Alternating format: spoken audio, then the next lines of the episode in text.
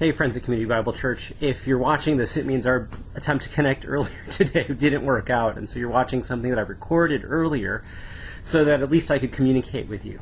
So thank you for inviting me to join with you at your 40th anniversary. Um, you all have been an important part of my own experience of leading InterVarsity's ministry here in the states of New York and New Jersey over the last five years. It's been great to be able to be with you on so many different occasions and to be welcomed into your fellowship. And so it's a treat for me to be here with you even in this illusory way that we have here uh, via a recorded message.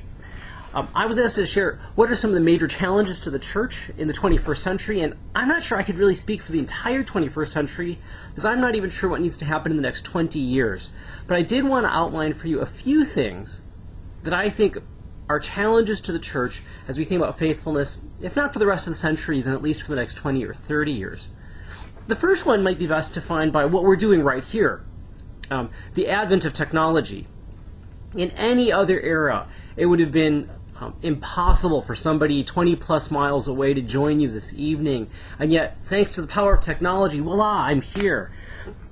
I think um, there are two things to notice about technology. One of which is the way it really not only allows us to communicate, but actually it shapes our identity as well. I had the opportunity when I was deciding where to film this, what the backdrop would be, and since I'm speaking on one of the challenges of the future, I of course chose a whole bunch of books behind me. Um, it's one of the things that technology is allowing, probably not us, but the generation to come to do, is to choose how they're going to present themselves and how to shape their identity in ways that really um, have never been done before. On Facebook or MySpace or on Second Life or even here when I get to choose what I'm wearing and how you're going to see, perceive me from the things behind me, um, I have an opportunity to choose the persona I'm living in and the persona that I want you to, to encounter. And if you talk to uh, younger college students, they'll tell you they're very intentional about the pictures they're choosing, the quotes that they're using, the ways that they're describing them, themselves there, on Twitter, or on other social media, to convey one aspect of who they are, a very carefully chosen one that will determine the way that you relate to them. I think one of the great challenges for us as we look into the next couple decades is the entire sense of who we are and our identity is far less solid and far less constant for the coming generation than it was for people in our own. Um, college students nowadays nowadays uh, change identities, change beliefs, change attitudes, change lifestyles, a lot like they change their clothing styles. It's quick, it's instantaneous, often without a lot of effort or without a lot of thought. What does it mean for the church to engage with people whose very um, understanding of who they are changes every couple months or couple years? The other thing that um, technology does for our identity is it actually shapes who we're becoming. There's an interesting book that a colleague of mine has been reading called The Shallows. And in the book The Shallows, the author argues that every form of media that you have actually shapes and changes the ways that your brain functions. So, uh, way, way back when um, Socrates and Plato had a significant argument on the value of the written word. Socrates arguing, in effect, that uh, by allowing words to be written down and memorialized in a book, you are actually affecting the ways people think because they no longer have the kind of memory necessary to think through, to uh, meditate over, and to understand a long uh, dialogue or a conversation without the aid of a written tool. And that essentially people become mentally lazy uh, if they had books. Well, clearly Socrates lost that argument, but um, a similar kind of dynamic is happening now, right, with the advent of the internet and of television. Um, in the book Amusing Ourselves to Death, uh, Death, Neil Postman said that, you know, back at the time of Abraham Lincoln, people used to be able to sit and listen for hours to a presidential debate where people, where the candidates would speak not just for 30 or 40 second or two minute sound bites, but for 20 to 40 minutes at a time, answering and rebutting each other. Well, now our attention span is roughly about 35 seconds, and I probably already passed my limit here. Um, added to the shortness of our memory is that our learning has become incredibly visual, and we think less linearly than, to borrow a phrase from the internet, more in a hypertext way, where from any one point we can jump somewhere else. Well, let me ask what some of the implications are for us at the church at this point.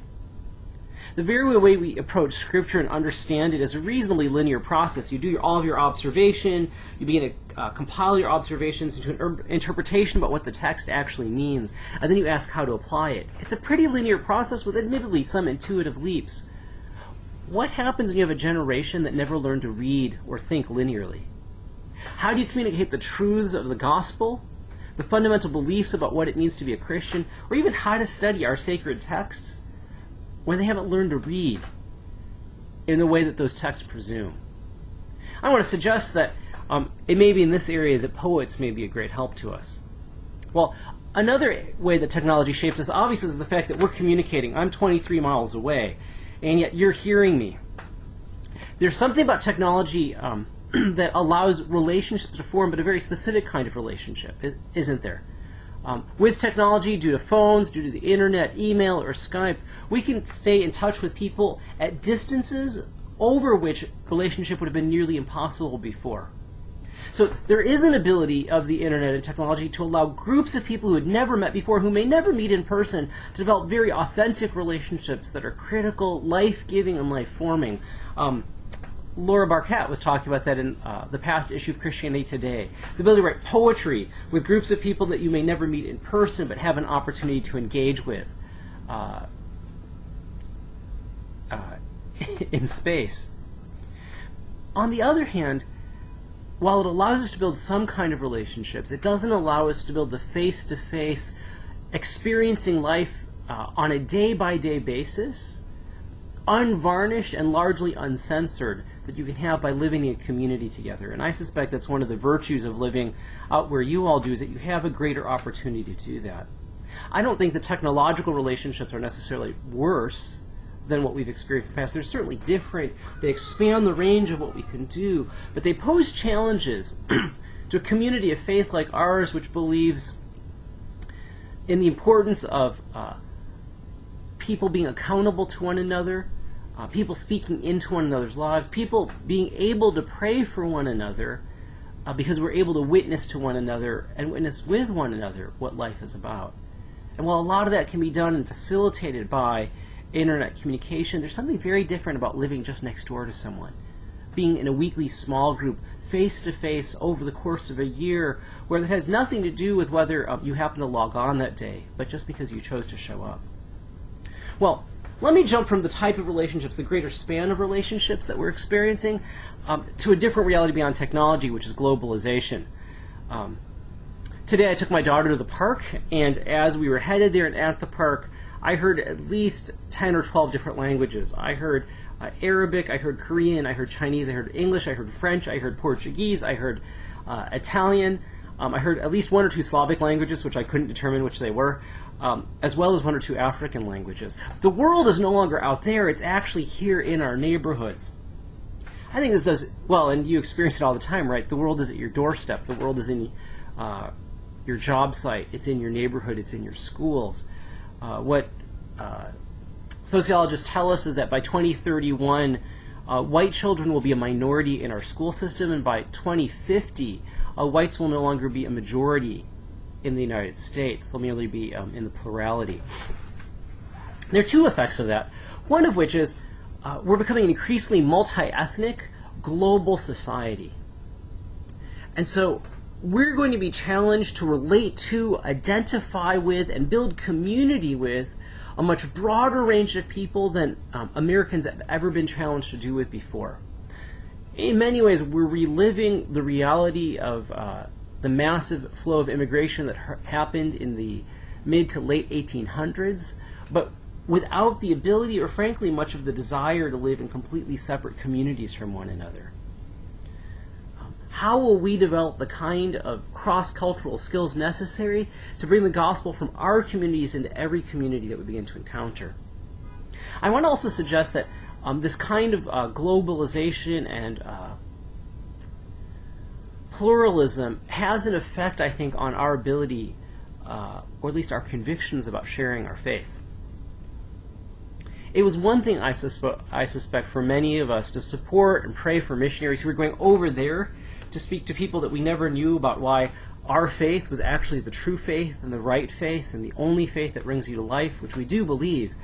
Um, But what does it mean to actually have to do that to our neighbor who we live with, who we see on a day to day basis, to um, the parent of a child in our school system, uh, to our colleague that we have to interact with work on a daily basis. To actually have the kind of conversation where you can look one another in the eye and say, I fundamentally disagree with you about the nature of reality. I believe my description of reality as formed by the scriptures is actually more correct, more accurate, and more critical to know, more truthful in every way than your own. It sounds almost frightening to say it that way, doesn't it? Um, the reality of pluralism, which I think God invites us to, is that we're often challenged with relativism. What does it mean to declare Christ's uniqueness in a world where all of a sudden the foreign gods and foreign peoples are not merely over there, they're over here right now? I think part of that pluralism also will affect uh, the way we understand ourselves as Americans in two ways. Um, it seems pretty clear to me that America's uh, preeminence on the world stage is beginning to change. Uh, China will leapfrog us in terms of the world's largest economy uh, without uh, many more years to go. Uh, India is not far behind. There are other superpowers in the world that challenge our own dominance. And while that was true about America in the past, it hasn't been true in our own living memory. What will it mean for us to minister in a context where I believe there's going to be increasing fear and as a result incivility and anger in um, America as we struggle to redefine ourselves not as a nation of white, largely white European immigrant settlers who share a common Western heritage with deeply profound uh, biblical values embedded in it, but actually an incredibly multi-ethnic, diverse country with no, with very few shared senses of values other than the need to make money. We'll come back to that later. Um, but also in a country where uh, assuming we are the best, the brightest, and the strongest is no longer true. There was an article recently in the New York Times which said we're now number 11 um, around the world in terms of the number of, or percentage of our students that we send to college. Uh, we're declining in our math and reading um, proficiencies and no longer anywhere near the top. But America still ranks number one in terms of self-esteem among its elementary school students. As one uh, pundit put it, we're dumber but more pleased with ourselves what will it mean for us to minister in an environment where I think increasing insecurity and fear become part of the daily context that we live in? I mentioned materialism. I think as America potentially declines economically and loses its dominance, our desire to protect ourselves and satisfy ourselves is going to increase as well. So I think we're going to find um, materialism will become an increasing issue for the church. What does it mean to find our security um, not in the value of our stock portfolios, our retirement plans, and our ability to insulate ourselves from the genuine poverty, destruction, and genocide in the world, uh, but in something that lasts a little bit longer. And how will we be a prophetic voice to really a culture that prides itself on consumption, actually relies on consumption to ensure that it's okay? The last thing I want to add, maybe about this, is that as churches like yours engage in this project to determine um, how will technology uh, be both the tool that we use as well as the culture we live in, but not our master? How will we engage the realities of globalization as it affects not just the world, but our communities and our homes and our neighborhoods? Um, how will we speak the reality of Christ in an ever increasingly diverse culture? Um, how will we challenge materialism and its power in the kind of fundamental American story? The last thing I think the ch- church can be challenged with is its own unity. Um, I don't know about you, but I, I'm struck by how uncivil and unkind the conversation is, both politically but also in the church world. And I'm struck by Jesus' final prayer for us in John, where he said, um, the way that the world would know that uh, Jesus Christ is both Savior and Lord, and that the Father sent him, was how it, the church loved one another. What will it mean for the church to demonstrate the unity in the body of our unity in the body of Christ in such a way that it becomes a compelling apologetic for the world around us? So those are my thoughts on um, some of the top challenges facing the church in the next 20 or 40 years. Uh, God bless you. Thanks for the opportunity to join you, uh, even in this kind of odd way. And I look forward to seeing you again in the next couple months, perhaps on a Sunday. Take care.